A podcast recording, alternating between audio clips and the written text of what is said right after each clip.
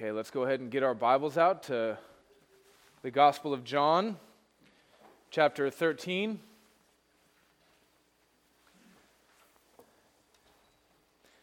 If you don't have a Bible, you're welcome to use the black Pew Bible in front of you. You're also welcome to take it home and read it. If you're new to the Bible, the chapter numbers are the big bold numbers. So when we say John chapter 13, big number 13, and then the verse numbers are the little numbers.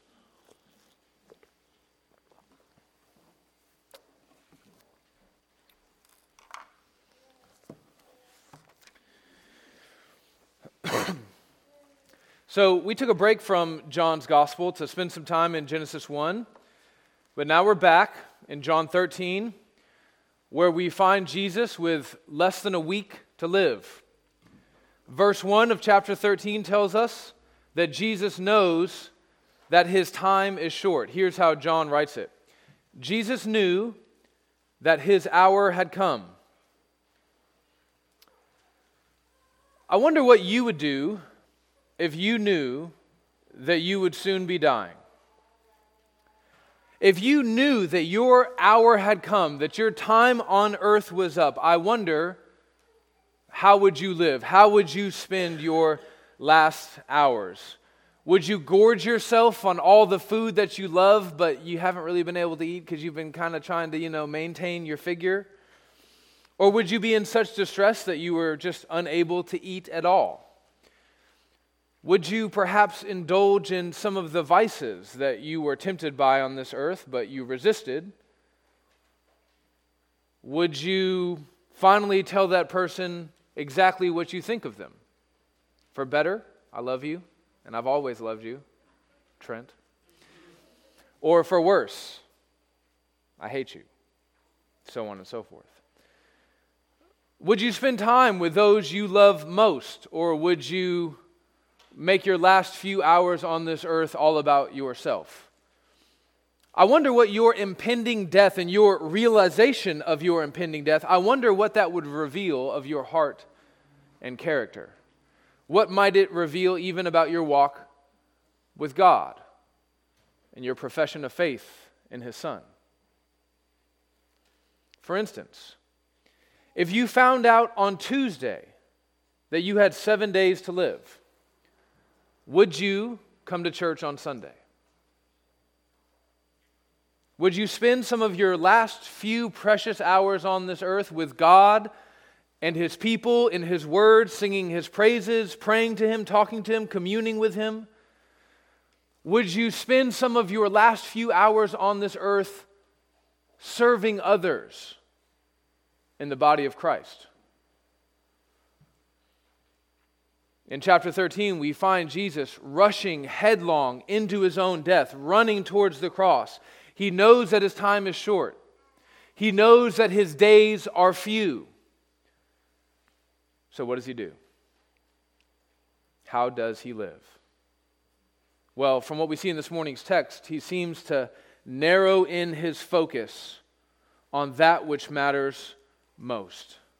You see, friends, all throughout John's gospel, the emphasis has been on Jesus' public ministry, his ministry to the crowds and their fickle belief, his controversies with the religious leaders and their opposition to him, his mission to his own, the Jews, the, the people of Israel, and the way that they have utterly rejected him.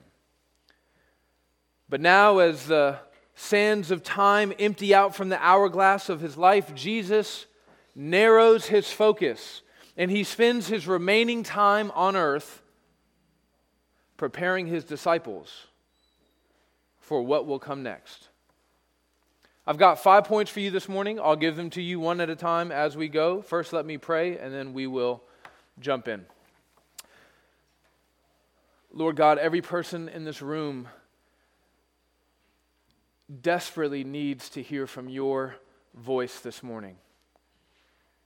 There is so much going on in our hearts and in our lives that can create static, that can keep us from hearing the word of grace that you have for us. So we pray that your spirit would work powerfully in our midst, that, it, that your spirit would help me to speak clearly and boldly and in humility. And we pray that your people would listen carefully as if their souls depended on it because God, our souls depend on it. We pray these things in your Son's name. Amen. Point number one the love of Christ sustains us. All of our five points this morning are flowing out of really something we see in verse 1. Uh, look there. It says, Now before the feast of the Passover, when Jesus knew that his hour had come to depart out of this world to the Father, having loved his own who were in the world, he loved them to the end. When the text tells us that Jesus loved his own to the end, it's saying a lot. And we understand that the kind of apex of Jesus' loving them to the end, the, the, the kind of final destination of that is him going to the cross, right? He went to the cross for them. He paid the price for their sins. He reconciled them to God. He united them to himself. We're going to see that in John 17.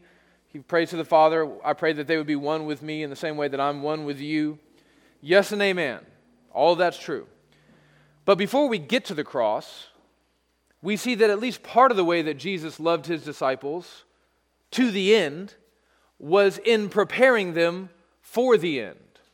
And so the text says that he loved them to the end. And so what we are going to see is that from chapter 13 all the way to chapter 21, everything that Jesus does as he narrows his focus in on the disciples is loving them in preparing them for that which is to come. And the first big event of his loving them and preparing them is this foot washing ceremony. We're going to talk more about that in a minute. But in this point, I, I want us to focus on this, this idea that Jesus loved them until the end. Consider Jesus' focused determination to love his disciples. Take confidence, brothers and sisters, in the fact that Jesus is not a fickle lover. He is not like so many earthly men who are infatuated with a woman today and bored by her tomorrow. The love that Christ Jesus has for us, the church, his bride, is a love that is rooted in his eternal purposes. It is a love that is sustained. It is a love that cannot be broken. It is a love that he cannot be distracted from. No other woman is going to come along and catch his eye. Now, you'll notice that I keep using the same language here. He loves his own into the end. Well, why do I keep saying that? Well, just because that's what the verse says. It says that he loved his own until the end. Well, it doesn't say he loved everyone in the whole world to the end. No, it says very specifically in relation to the world that he loved his own who were in the world but he does not love the whole world. This is the language of election, of God's special choosing love. And we've learned earlier in John's gospel, uh, all over the place in John's gospel, that Jesus has a very special love for all those who have been given to him by the Father. I don't want to rehash all of that this morning. I know some of us are like, man, I'm as reformed as it gets, brother. You can talk about election every Sunday if you want. Okay. I want us to consider specifically what this might mean for the joy of our own souls, to reconsider this idea that Jesus loves his own until the end. I want you to stop and consider that Jesus' love for you, his unfailing, undying, unstoppable love for you, is not rooted in anything in you. Well, how could it be? What could there possibly be in you to merit this kind of unflinching, undying love? Uh, nothing. Even in your own marriage, there's really nothing in you that keeps your spouse committed to you for who knows how long. More often than not, what keeps us going through the tough times is a covenantal promise, not the way that the other person is behaving, not the contents of our spouse's hearts. I want us to consider that the gospel tells us that Jesus' love for his own, which will save us from the world, which will protect us in the world, and which will one day make us rulers of the world, is rooted not in us, our imperfect obedience, our imperfect righteousness, our innate goodness, because we don't have any of that to offer. It's rooted in the nature and character and will of God Himself. So if you're sitting here this morning wondering, will I make it to the end? Take comfort. Because your making it to the end has very little to do with you and a whole lot to do with Jesus' special covenant love. Point number two the love of Christ teaches us humility. All the way back in John chapter 1, John told us that Jesus came to his own and his own did not receive him. That's in John 1:11. And we've seen this played out time and time again in John's gospel. Jesus goes to his own, he goes to Israel, the Jews, and they reject him. And now, through his finished work of redemption, Jesus is creating a new people, a new covenant community. And it all starts right here with the 12 disciples. No more 12 tribes of Israel, dispensationalists see me after. It starts with the 12 tribes of Israel, from whom will flow all of the spiritual descendants of Jesus Christ. So, from chapter 13 all the way to chapter 21, Jesus is going to zero in on teaching the 12 how to be a new covenant community. And the first lesson for his disciples about what the new kingdom of heaven will look like is a lesson in humility. Look at verses 4 and 5. Speaking of Jesus, it says that he rose from supper. He laid aside his outer garments and taking a towel, tied it around his waist. Then he poured water into a basin and began to wash the disciples' feet and to wipe them with a towel that was wrapped around him. I've got four subpoints for you in point number two. Okay, and if this feels a little bit like a sermon within a sermon, it's because it kind of is, but it'll be good. I think. I wrote it. Subpoint number one I want to give you the cultural background of the foot washing. When, when I think about foot washing, the first thing that I think about is feet, which are gross, you know corns and bunions and cracked skin on your heel, all of that. It's just very unpleasant.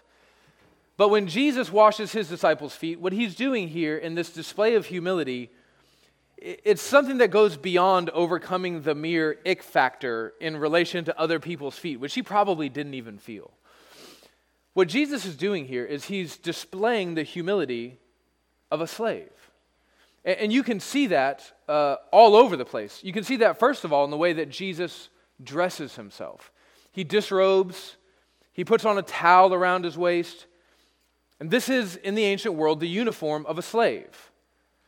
But not only did Jesus kind of just put on the mere, you know, outward appearance of a slave, he didn't merely decorate himself, put on the uniform like for Halloween coming up, you know, I'm a delivery man, but you don't actually go out and hand out any parcels. No, he goes beyond that to actually do the work of a slave. D.A. Carson, in his commentary on John, says that not only was foot washing a slave's job, but many Jews in the ancient world thought that it was even beneath the dignity of a Jewish slave. They thought that only Gentile slaves could do this kind of work of foot washing. Consider the significance of what's happening here, friends.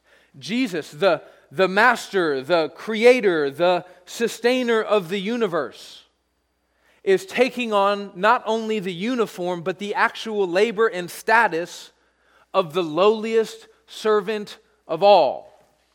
And washing the feet of his disciples, Jesus, the King of the Jews, is identifying himself with the lowest of low. And in so doing, he's showing them what kingly authority will look like in this new covenant community that he is creating by his blood. Jesus is showing them, he's giving them an enfleshed parable of what it means that the first will be last and the last will be first. He's showing them what it means that he who wishes to be great in the kingdom of God must first become the slave of all. Subpoint number two the source of Jesus' humility. The source of Jesus' humility. It has, um, in many Christian circles, become trite to say that someone has a servant's heart, right? Oh, she, oh, brother, she's got a servant's heart. You know, he's got, bless him, he's got a servant's heart. Even just the way I heard myself say that kind of gives me the heebie jeebies. It, it really shouldn't be trite to say this about a brother or sister in Christ. It, it's actually one of the greatest compliments that we can pay to another Christian if we're being sincere to say that they have the heart of a servant. Why? Well, because it's so easy to talk a good game when it comes to being a servant. But it is incredibly difficult to actually, in your heart, see yourself as someone who should be serving others. How can we go? This is my question as I'm, as I'm thinking through this. How can we, how can I go from a begrudging servant, which, if we're being honest, is how most of us serve most of the time, okay? How can we go from being a begrudging servant to truly having a servant's heart like Jesus? Well, the answer, I think, is found in verse 3. Look there. Jesus, knowing that the Father had given all things into his hands, and that he had come from God and was going back to God, rose from the supper, and then he proceeded to wash the disciples' feet. So here's the, here's the million dollar question How could Jesus, the second person of the Trinity, very God of very God, he who shares in the eternal glory of the Godhead since before the foundations of the world, how can Jesus take on the status of a slave? Well, it's simple, really. His humble service flows from a place of deep confidence in his own identity, from a deep confidence in his relationship to the Father. Verse 3 says that Jesus knew three, three things. And I think John tells us this before he, it says this in verse 3 before he tells us what he did in verse 4 for a reason. It says that he knew that all things had been given to him. It says that he knew that he was from the Father and that he knew he was going back to the Father. We're going to address all of these more in subsequent sermons where Jesus himself were, will un- unpack it all. But what, what I want us to see here is that at the end of the day, true humility, not feigned humility, but true humility can only be born of true confidence. And Jesus' confidence flowed from his confidence in his relationship to the Father, or excuse me, from his relationship to the Father. For those of you who are involved in sports, you've probably seen different kinds of confidence levels in athletes or you know fake confidence versus real confidence right so the first kind of like fake feigned confidence that you see is in, in the athlete who is always sort of beating his own chest and kind of pumping himself up before he goes out onto the field or on the mats or wherever sports games are played, right? And he's, he's, he's going out there and he's telling himself and he's telling everyone else around him that he's unstoppable. He can't be beat, but it's fabricated. And you can see it in him that it's really fabricated. Now, there's another kind of confidence that you see in athletes that's it's pure, it's genuine, it's born of skill acquisition and experience. This is seen in, for example, the wrestler who goes out on the mat knowing, truly believing that he will win. And, why does he know that? Well, because he's put in the work, he's, he has the mat hours, he's done the drills, he's competed against the best guys in the world and he knows exactly who he is and what he has. And so his confidence just oozes out of his bones. This is the kind of confidence that Jesus has in his own identity, except times like infinity.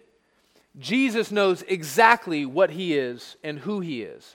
He possesses the confidence of a king. And because of this deep and abiding confidence, he has no issue no fear, no insecurity, taking on the status of a slave. His power will never be in doubt. So it doesn't scare him to lay it down for a moment as he washes his disciples' feet. His authority to those who matter will never be in question. His loving relationship with the Father can never be broken. Now consider how this might apply to you. Obviously, you are not Jesus. You are not one with the Father in the same way that Jesus is. You will not receive all things in the same way that Jesus does. You will not go and get to be with the Father in the exact same way that Jesus will be with the Father. But, like Jesus, your ability to exercise humble service can only flow out of place out of a place of true confidence in your relationship to the Father. You can only go low in service when you understand that you have been united permanently to the one who sits on high. You can only serve in obscurity and joyfully serve in obscurity when you understand that in Christ you have been crowned with eternal glory. You can only serve others as the lowliest of slaves when you realize that in Christ you have been made one with the King. And so I ask you this morning, brothers and sisters, do you know who you are in Jesus? If you don't know, I mean, really know who you are in Christ, you will always, always, always struggle to serve in true humility. I'm not saying you won't be able to serve, and I'm not saying you won't be able to serve in a way that seems like humility but you're always going to be white knuckling it. It's always just going to be through the gritting of your teeth doing things that you'd probably rather not be doing. What I'm talking about is true humility, the kind of humility that allows you to serve without feeling put upon, the kind of humility that allows you to serve without feeling insecure, the kind of humility that allows you to serve without feeling like you need to prove yourself to others and your dignity to others. If you have this kind of humility, born out of true confidence in your relationship with the Father, you will be able to wrap a towel around your waist, bend over, put water into the basin, and become the servant of all. For anyone here in our gathering this morning who happens to occupy a position of authority, I just want you to consider this lesson from Jesus, this object lesson, and what it means for how you should be exercising your authority. So let's just, let's just do one example. Let's take husbands. Husbands, I, I want you to consider this example of Jesus.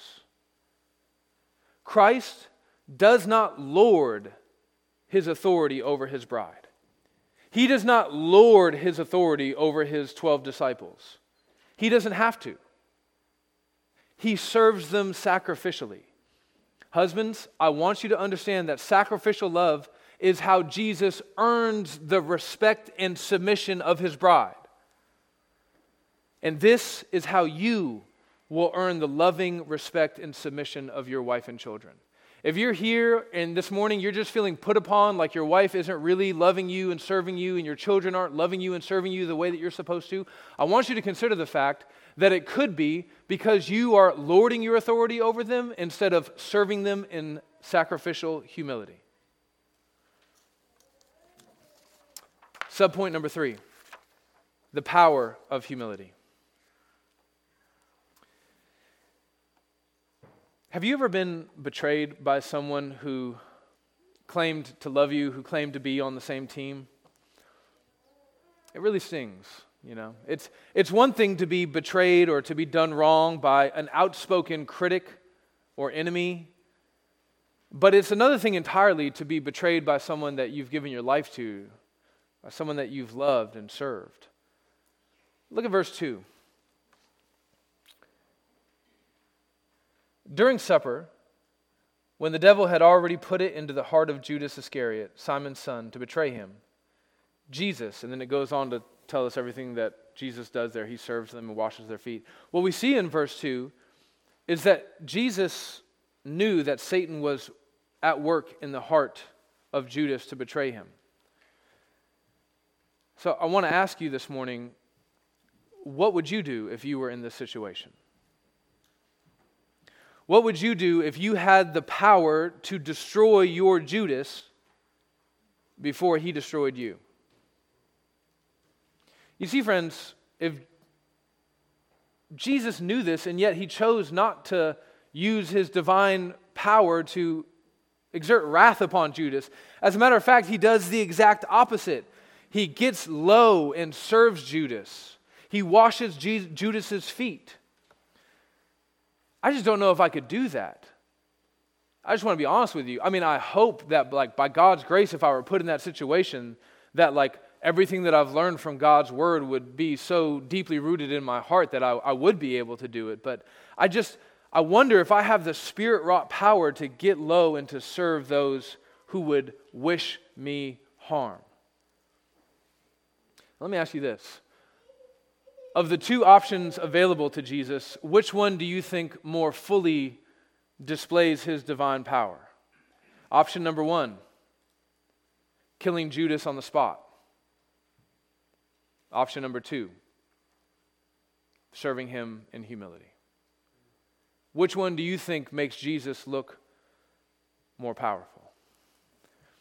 I think what we see in this incredible act of service is an illustration of the truth, friends, that God's power is most clearly seen in humble service, not wrath and vengeance.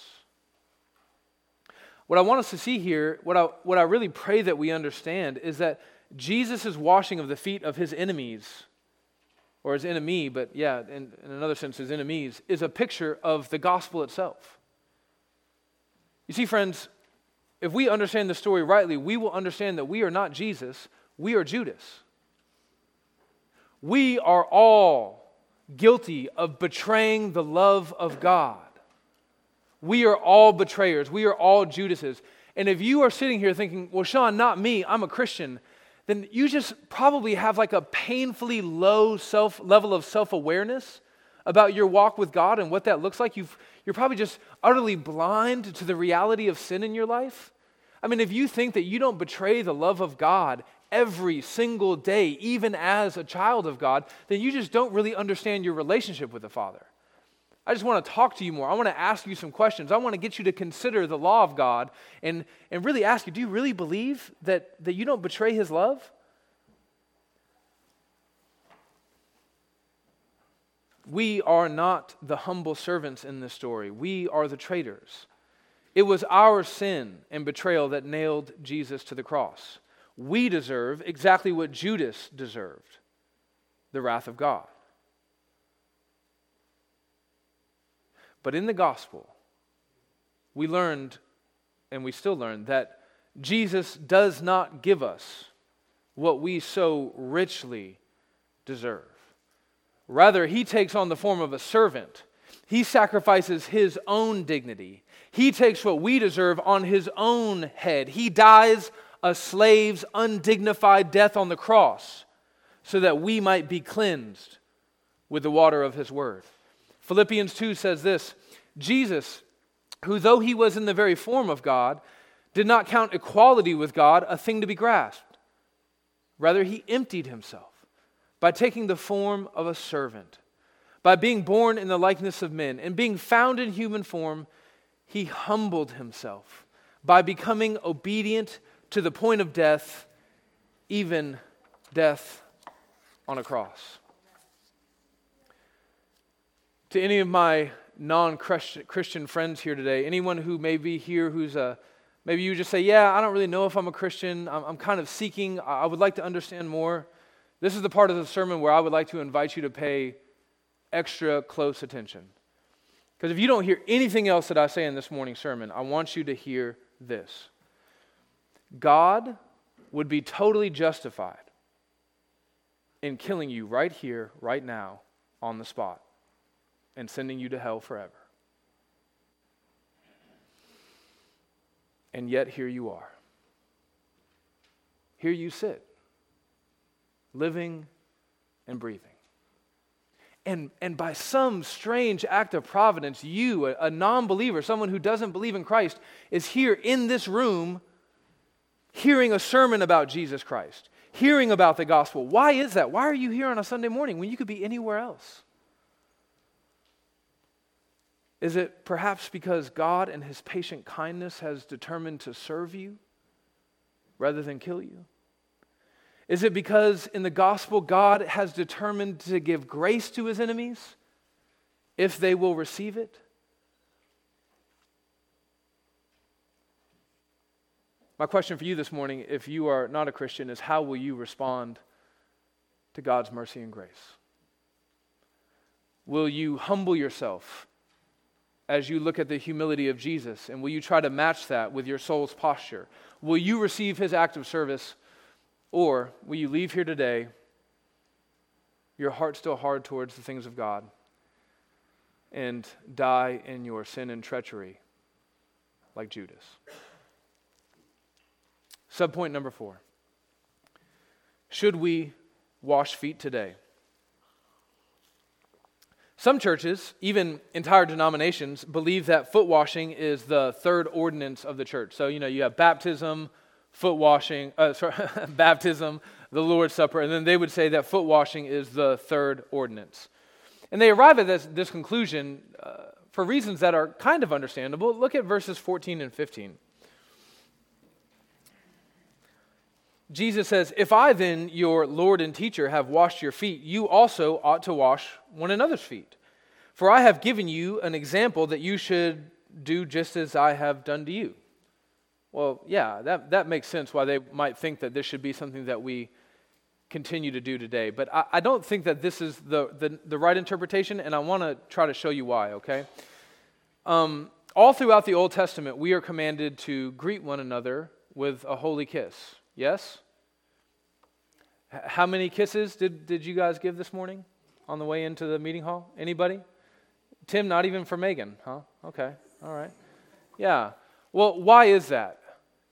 It's because we understand that kissing is a cross cultural expression of, excuse me, it's a cultural expression of a deeper underlying cross cultural principle, namely that when we come together in the body of Christ, we should act towards one another in such a way that obviously communicates our loving unity, right? There's a cultural expression of a deeper underlying universal cross cultural principle. Uh, in the same way, 1 Corinthians commands women in the church to wear head coverings. As I look out and scan the congregation this morning, I'm not seeing any head coverings is that because all the women in our church are just walking in disobedience? No. It's because we understand that a head covering was a cultural expression of a deeper underlying cross cultural principle about headship and, and, uh, and, submission, which exists in creation and then therefore should obviously be manifested in the church. In the same way, we understand that washing someone's feet was a culturally conditioned expression of a deeper universal principle that we should serve one another in deep humility in the church. Now, what I found to be ironic is that many of the churches who practice foot washing as an ordinance do so and fail to actually express the kind of humility to one another that the foot washing is supposed to communicate, right? And, and, and, to be honest with you, it doesn't surprise me. It actually makes a lot of sense because we're all Pharisees at some level, right? We, we all just want to do the ceremonial thing, right? That's the easy thing. Every three months, every six months, we get some basins, fill them with water, get up and yeah, feet are gross, but you know, we, we wash each other's feet for a few minutes. That's actually really easy. But to make yourself a servant of all, to actually have the heart posture of saying, I'm not better than anyone, and I think everyone here is probably better than me, and so I should just serve anyone and everyone as often as I can as the Lord has gifted me, and to truly pour yourself out and give your life for the service of others, even your enemies, that feels impossible. So, to the members of Sixth Avenue, I, I don't want us to take Jesus' command to wash one another's feet lightly. I, I want us to follow this example. I want us to be a church that is typified by humble service, especially those in positions of authority. And I, I should add that while I was preparing the sermon, I, I just couldn't help but coming back to think about our elders and deacons and the way that they are such strong examples of these things that we're learning about in this text. I mean, I don't, I don't, know if you've taken the time to thank your elders and deacons lately, but if you're a little behind on that, today or tomorrow might be a good day to do that because uh, maybe you don't see all the ways that they serve, but I do, and uh, they do exactly what Jesus teaches us to do here. They are true examples of pouring your life out in service to others, often uh, even to their enemies, or at least those who act like their enemies. Point number three the love of Christ cleanses us. Also, for those of you who are like, oh no, only point three. Point number two was the longest. Don't worry, we're moving at a clip, okay? even though I know you'd be here all day with me and you'd never even flinch. Point number three the love of Christ cleanses us. So, uh, on the one hand, we know that this foot washing is, is meant by Jesus to be an example to his followers. We already saw that in verse 15. And yet, we have to understand that there is, on some level, something else going on here. There's something deeper. This foot washing is, according to Jesus, a symbol of his cleansing of our sins. You can see that if you just read back through verses 6 through 11. Let's just go back and read those together. He came to Simon Peter, who said to him, Lord, do you wash my feet? And Jesus answered him, What I am doing you do not understand now, but afterwards you will understand. And Peter said to him, You shall never wash my feet. And Jesus answered him, If I do not wash you, you have no share with me. And Simon Peter said to him, Lord, not my feet only, but also my hands and my head. And Jesus said to him, The one who has bathed does not need to wash except for his feet, but is completely clean. And you are clean but not every one of you. For he knew who was to betray him, and that was why he said, Not all of you are clean. So much could be said here, but I just want to show you a couple of things. Uh, first, in verse 8. In verse 8, Jesus tells Peter, Unless I wash you, you have no part with me. And that, that language of, of part with me, that's the language of inheritance. He's saying, You won't get to and this, we're going to see this in next week. You're not going to get to go with me to be in my Father's house, the mansion with many rooms, filled with the eternal glory of God forever and ever. You, you, don't, you don't get that. And so, what I really want us to see here, friends, is that this is not just true of Peter, this is true of every person who has ever lived and whoever will live. Unless Jesus washes us, unless Jesus makes us clean from our sins, we will have no part with him in his coming kingdom.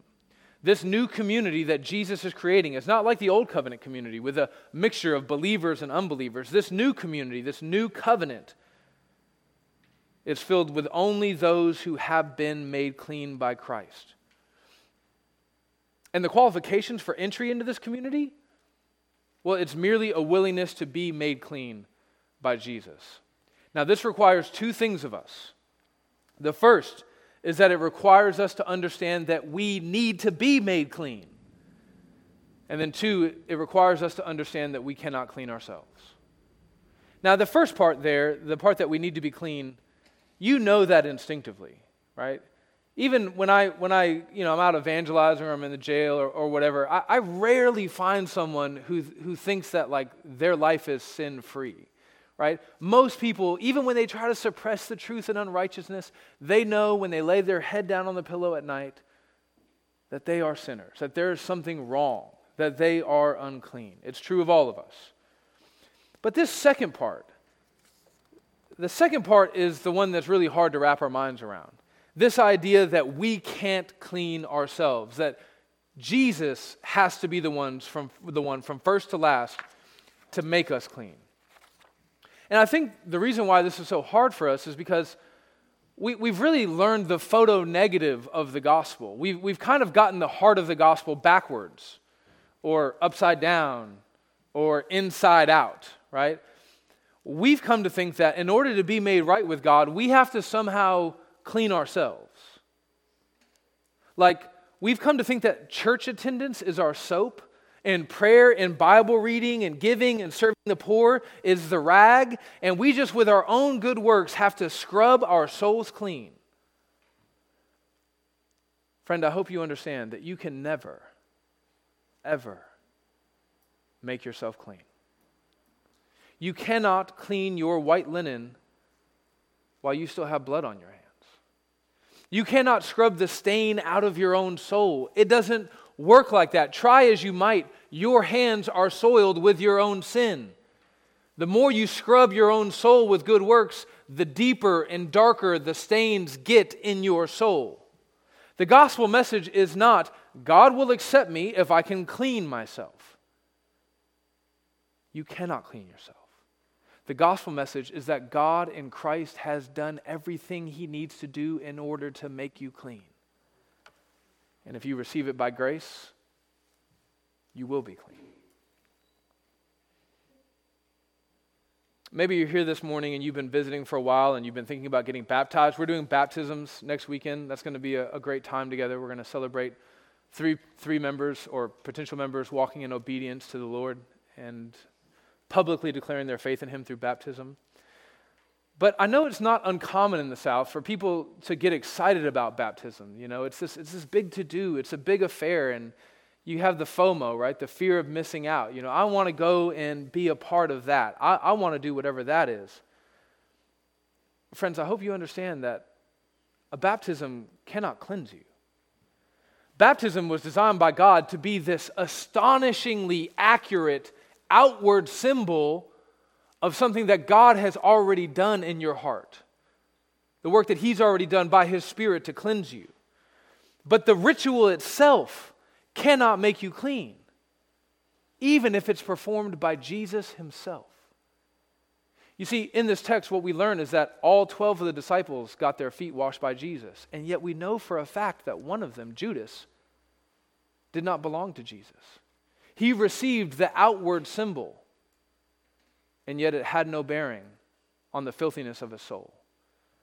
Friends, that's true of you. And maybe you've been professing to be a Christian and and you know you've been going to church and, and you were baptized when you were really young because all the kids in the church were going up for the fire truck baptism. But then later you realize oh i actually wasn't a christian and then i got saved in college but i never got rebaptized. Well no friend it's not that you never got rebaptized it's that you never got baptized. You, you, partook, you partook of a ritual that symbolized something that wasn't true of you.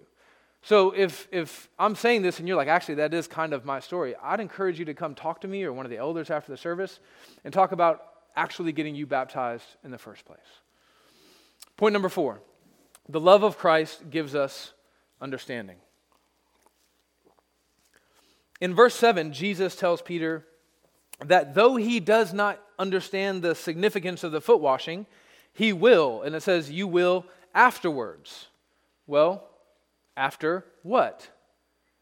Well, in one sense, the disciples will understand what Jesus' foot washing means after he explains it to them. That's what you see in verse 12. Look there. When he had washed their feet and put on his outer garments and resumed his place, he said to them, Do you understand what I have done to you? And like if the, if uh, patterns hold true, the disciples are probably sitting there staring at him with a blank expression of you know mouths agape, just no, we don't understand anything. Don't you know that by now? And then he goes on to explain it to them. Okay, that's good. But there's another sense, a deeper sense in which the disciples they won't really understand the significance of this event until after all of Jesus' earthly work is finished his death, his burial, his resurrection, his ascension, the Spirit falling on them at Pentecost. And even then, they still won't fully understand the significance. You think about Peter after Pentecost. He still didn't really, truly, fully understand what Jesus meant about how to be a servant to others. We see that when Paul has to confront him over the fact that he was very much acting like a non servant. So here's what I want us to see in this point. Learning really deep, important, abiding truths from the Lord is very often a process. There is rarely a lightning bolt moment of illumination and epiphany when it comes to learning the deep things of God, especially for the sake of sanctification. I'm not saying it doesn't happen. You can come up to me afterwards and tell me your own lightning bolt story, and I'll be encouraged to hear it. But I would want you to know that that's the exception that really proves the rule. More often than not, what God does is He has to knead His truth into our souls. You know, like the, the turkey on Thanksgiving, you know, you gotta, you gotta work all the goodness in there, you know. That's what He has to do with our souls. He has to work His truth into our bones like a marinade. There has to be a first pass, and then a second pass, and then a third pass, and then for me, like a fourth and a fifth and a sixth pass. So consider this both from the perspective of a teacher and a learner, okay? So let's consider this from the perspective of a teacher. And by the way, don't tune me out if you're like, I'm not a pastor. No, no, no. Every person who's a Christian is a teacher. Every person. We speak the truth to one another in love and so build up the body of Christ. That is your ministry if you don't ever serve in any other ministry. You make disciples of the nations. Starts in the local church, then it goes out from there, right? But we are all teachers. Mom, you teach your kids. Husbands, you teach wife and children. We all teach one another, so on and so forth. Okay. Sometimes, oftentimes, we can become exceedingly frustrated with the progress we seem to be making in teaching others, right? You think about your relationships. Maybe you, are in a discipleship relationship and, and you've said the same thing like four times and you've tried to say it in like four different ways and you've prayed and you've sought additional help and you've read the book and you listen to the podcast and you come back and you teach it uh, again and it still doesn't seem like it's getting through. You're discouraged, you're frustrated. Well, that's just kind of normal, right? And you should understand that because it's really normal for you, right? That's what, when, as a learner, isn't that how it's been so often in your life? Somebody's had to come back and tell you over and over and over and over and over again. But we should really be encouraged by Jesus' example here.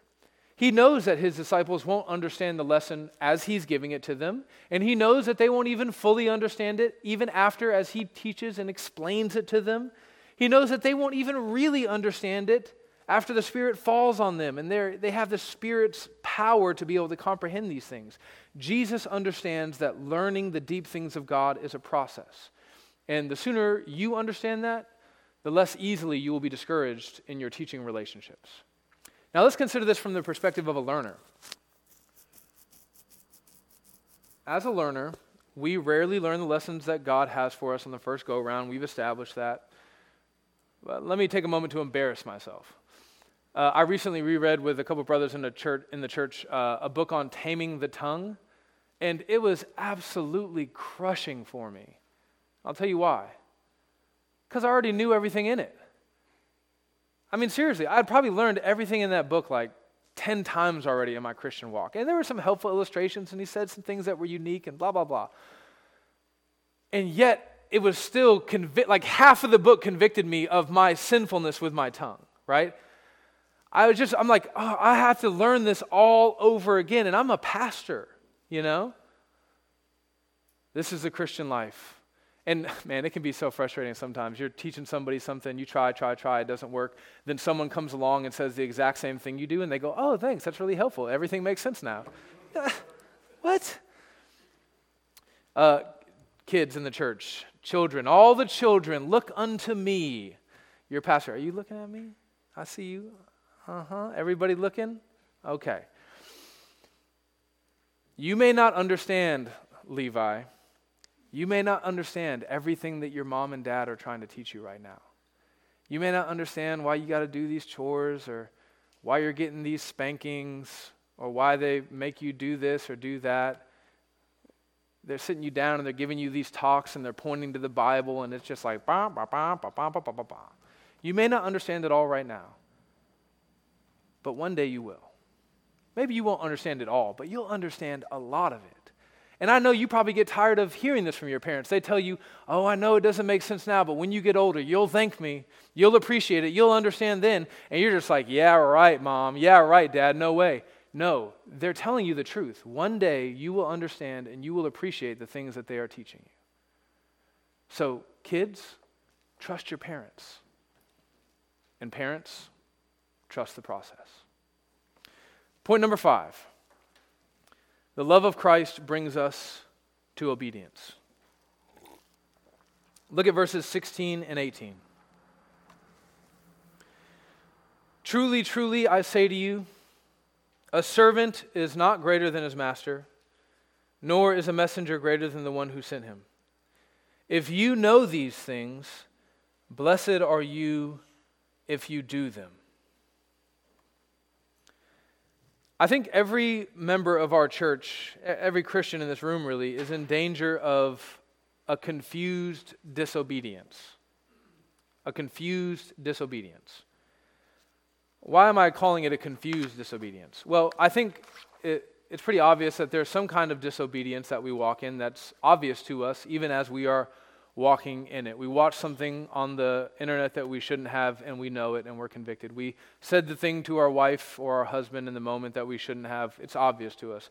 But there is a kind of disobedience that we can be walking in that we're just not aware of. You know, you think about the Pharisees, right? Jesus came along and and the Pharisees thought that they were actually doing everything right. They thought they were walking in complete obedience. And Jesus says, actually, you guys have it all wrong. You know, that's confused disobedience. Well, I think for Christians in this room, we have two, two specific risk factors for confused disobedience. Number one, we live in an age where it is easier than ever to confuse knowing things with doing things, right? We live in an information economy rather than a skill based economy, so we think knowing something is the same thing as actually being able to do something. And then you just think about our theological tradition, you know, we're the doctrine people. We, we care about theology and we're reading all the books and we're expositional preaching and inductive Bible studies, and we could just go on down the line, right? And the danger there is that we can confuse knowing things about God with actually having a relationship with God and actually walking in obedience towards God. And you know exactly the kind of thing that I'm talking about, right? You think about the young theologian who has, you know, read many leather bound theology books, you know. Uh, the, the kid who thinks that at age 25, he's been walking with the Lord for four years, that he's holier than Miss Ruth over here, who's been walking with the Lord for 80 years because he knows more about systematic theology than she does. That's the kind of danger that we have in our context. So, listen to this, church family. Understanding the lesson of this morning's sermon and obeying this lesson are not the same thing. One does not necessarily flow from the other, but I hope it will. I hope it will. I actually prayed in my, in my sermon prep this week that this text would not merely sort of rattle around in our brains, but that it would root itself deep, deep, deep down in our hearts. Why? Because verse 17 says that we will be blessed if we actually do these things. Look at verse 17 again so you can see that. If you know these things, blessed are you if you do them. Jesus is talking to his disciples who he's been teaching, but who seem to have a problem with follow through. So he wants to make sure that they understand hey, guys, listen, it's not merely enough that you know this, it's enough that you know this and do it. Now, uh, sometimes when my children disobey me uh, and I tell them about it, they're really quick to apologize and ask for forgiveness. Praise God. We love that, right? But sometimes I'll, I'll be at a point with them verging on exasperation where I'll say to them, hey, you know, apology is great, but really what I want from you is like first time obedience. Well, in the same way, like as, as, as I made my point earlier, you know, it's not just knowing but doing, and there were a lot of mms, which in our church is like as close as we get to like amens, you know, except for Jonathan. Amens are great, but what God wants from you is not mere enthusiasm when I make this point. He doesn't want mere intellectual assent. What God wants is obedience. You know, I've been told that uh, our, our sermon on manhood and womanhood uh, from a few weeks ago that it's, that it's producing a baby boom in our church in light of some of the things that we've said there. And for that, I praise God. But I, I really pray that the same kind of thing happens in light of this sermon. I pray that there's a humility boom. I pray that our church, just over the next several weeks and months and years, we just start seeing an increase in radical, sacrificial, humble, slave like service. I hope that, we, that, that, that the elders just have wives coming up to tell us that their husbands have become more servant hearted at home, that they less lord their authority over their wives and children and rather dedicate themselves to serving their wives and children in love. I pray that the church members perceive in the elders of this church a growth in true Christ like humility.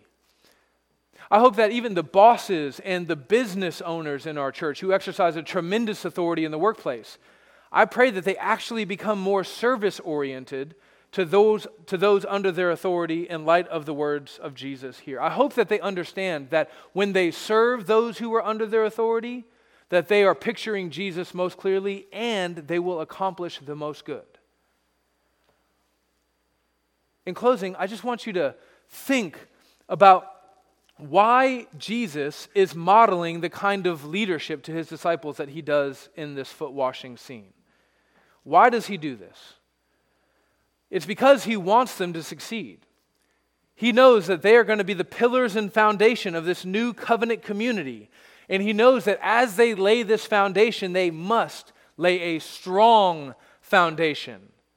If this new covenant community is to endure, if it's to be strong, if it's to be prosperous, if it's to be healthy, it has to begin in humility. The same thing is true of your marriage. The same thing is true of your relationships in the workplace. The same thing is true of this church. If our foundation is going to be strong, we must begin by laying a strong foundation of humility. The text says that we will be blessed if we do these things. And I really believe that. And I really want our church to be blessed. I want us to be a church full of happy and healthy members. I want our families and our marriages to be strong and vibrant. I want our witness to the community to image the example of our Lord Jesus Christ as he washed his disciples' feet. So, in closing, I want to exhort you to, to spend some time meditating on this sermon like beyond the parking lot. And I, I want you to actively sit down and think through ways that you can be more servant hearted. Like, like seriously, like grab a pen, grab a piece of paper, sit down, and ask yourself, how can I better serve others? How can I better serve my wife? How can I better serve my husband? How can I better serve my church member? Write a prayer of confession to the Lord. Ask yourself and be honest with yourself.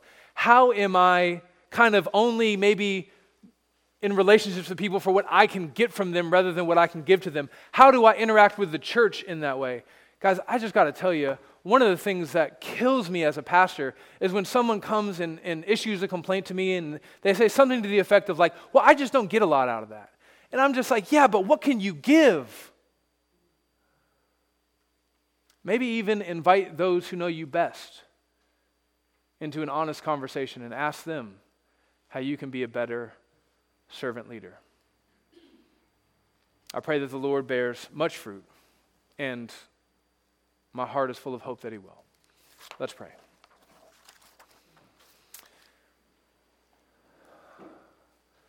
Father God, the only way that any of this stuff that we've learned this morning will actually impact our lives is if your Holy Spirit applies it to our hearts. And we trust that He will because the gospel promise is that your Holy Spirit is shaping us into the image of, of your Son so that we can go and be with our Heavenly Father for all of eternity. We pray these things in His name. Amen.